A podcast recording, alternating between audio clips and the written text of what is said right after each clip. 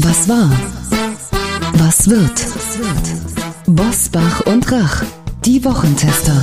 Powered bei Redaktionsnetzwerk Deutschland und Kölner Stadtanzeiger. Und hier sind die Wochentester. Wolfgang Bosbach und Christian Rach. Hallo und herzlich willkommen, Christian Rach hier aus Hamburg. Und ein fröhliches Hallo auch von Wolfgang Bosbach aus Bergisch Gladbach. Wir wünschen Ihnen einen erholsamen und gesunden Sommer und machen selbst auch ein kleines bisschen Pause. Am 23. Juli um 7 Uhr ordnen wir wieder für Sie die Woche ein. Bis dahin wünschen wir Ihnen viel Freude mit diesem Best-of unserer spannendsten Gäste. Er beobachtet seit fast 20 Jahren die Berliner Politik aus nächster Nähe. Bis zum vergangenen Jahr hat er für das Magazin Stern 960 Zwischenrufe verfasst. Doch so einer wie Hans-Ulrich Jörges hört nach dem Stern natürlich nicht auf, politisch zu denken. Der macht einfach weiter, ist eine Haltung, die mir irgendwie bekannt vorkommt. Ich glaube, die Verantwortung für diesen Showdown, diesen Eklat trägt Angela Merkel und niemand sonst.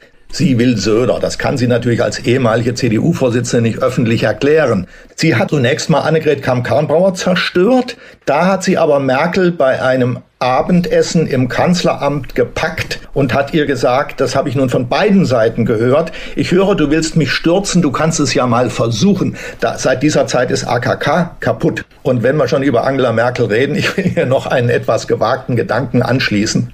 Im Februar nächsten Jahres, also im Frühjahr 2022, muss ein Bundespräsident gewählt werden. Ich schließe nicht vollkommen aus, dass jemand Angela Merkel als Bundespräsidentin vorschlägt. Und wenn ich drüber nachdenke, wer diesen Vorschlag machen könnte, dann fällt mir sofort Markus Söder ein. Herzlich willkommen bei den Wochentestern. Friedrich Merz. Ja, herzlichen Dank. Annalena Baerbock wird zugeschrieben, dass sie in ihrem Amt gereift sei, sich vieles angeeignet habe und sie hat ja bei der Vorstellung und bei dem Vorschlag von Robert Habeck schon ein bisschen damit kokettiert. Ja, stimmt, ich habe keinerlei Regierungserfahrung, ich war noch nie Kanzlerin. Glaubst du, dass sie Kanzlerin kann? Ganz offen, wenn du mich so fragst, Wolfgang, ich habe daran erhebliche Zweifel. Die Grünen sind äh, ja ganz überwiegend eine Ein-Themen-Partei. Annalena Baerbock fehlt bis auf die Tatsache, dass sie Völkerrecht studiert hat, auch jede internationale Erfahrung. Dieses Land mit 80 Millionen Einwohnern ist eines der größten Industrienationen der Welt, müssten jedenfalls auf dieser Welt eine wichtige Rolle spielen. Es sind ja nicht nur die innenpolitischen und umweltpolitischen Themen, sondern es sind vor allem die außen- und sicherheitspolitischen Themen. Ganz offen, jenseits aller Parteipolitik, ich habe daran große Zweifel. An diesem Politiker scheiden sich die Geister. Herzlich willkommen bei den Wochentestern, lieber Boris Palmer. Ja, schönen guten Morgen, liebe Wochentester.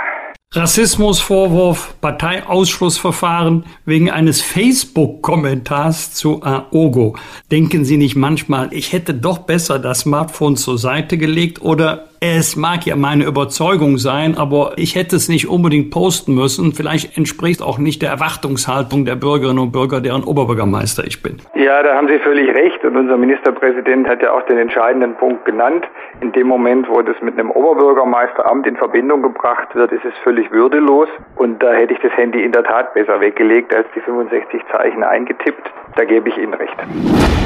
Wir schalten uns immer freitags um Punkt 7 zusammen, um die Woche zu testen. Günter Jauch hat mit uns über den Frust im Osten gesprochen. Ich gebe zu, dass ich seit der Einheit so als personifizierter Glückskeks durch die Welt laufe, weil das für mich tatsächlich etwas absolut Sensationelles war. Das äh, liegt aber auch daran, dass ich eben im äh, alten, eingekesselten West-Berlin aufgewachsen bin und äh, mir eigentlich nie vorstellen konnte, dass diese Mauer, diese Grenze mal fallen würde. Vom Peter Maffei gab es bei den Wochentestern eine klare Ansage an Corona-Leugner. Corona ist ein Umstand, den man akzeptieren muss, weil er einfach da ist und äh, ihn zu leugnen halte ich für extrem gefährlich und für extrem falsch. Wir haben Bundesgesundheitsminister Jens Spahn die Fragen unserer Hörerinnen und Hörer gestellt. Wir können natürlich aus meiner Sicht jemanden, der geimpft ist, äh, der immun ist und was wir vermuten, was sich noch beweisen muss, aber falls es sich beweist, auch gar nicht mehr infektiös sein kann, äh, den kann man ja auch nicht in Quarantäne stecken dann. Das wird ja nicht gehen. Hier ist ja keine Impfpflicht vorgesehen. Eben, wir wollen und werden Wird immer behauptet. Ich habe ja letzte Woche im Bundestag auch gesagt, äh, und ich meine das auf Westfälisch auch so, ich gebe Ihnen mein Wort, es wird äh, für dieses Virus keine Impfpflicht geben. FDP-Vize Wolfgang Kubicki hielt bei uns einen flammenden Appell für Selbstständige. Die Menschen brauchen wieder die Planbarkeit ihres Lebens zurück. Die brauchen die Möglichkeit zu wissen, dass sie über Ostern möglicherweise in Urlaub fahren können oder auch nicht. Die müssen wissen, wann sie wie auftreten können und wann sie wieder ihre eigene Existenz sichern können. Lange hält diese Republik das nicht mehr aus. Klartext gab es auch von Karl Lauterbach zu Corona. Wir stehen hier mit dem Rücken zur Wand. Wir müssen jetzt einen sehr konsequenten Lockdown machen. Wenn wir die Mutationen bekommen, die sehr viel ansteckender sind, dann haben wir natürlich viel drastischere Maßnahmen notwendig, um das Gleiche zu erreichen. Und von Dieter Nur zur Debattenkultur. Steht auch in der Zeitung gerne, ich wüte oder nur wütet wieder, bin eigentlich eher zu ruhig als zu wütend. Als ich gehört habe, die CDU muss jünger werden, sie muss weiblicher werden, sie muss bunter werden, da hatte ich sofort den Gedanken, oh, für dich wird's langsam Zeit, ja. Deswegen haben wir gesagt, wir beiden alten grauen Männer, mein Lieber.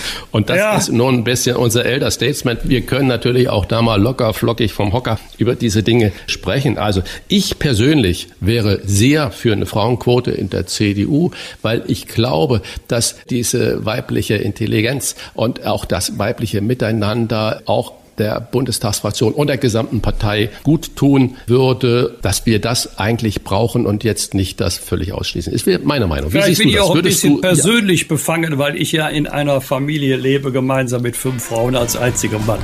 Wie war die Woche? Die Woche.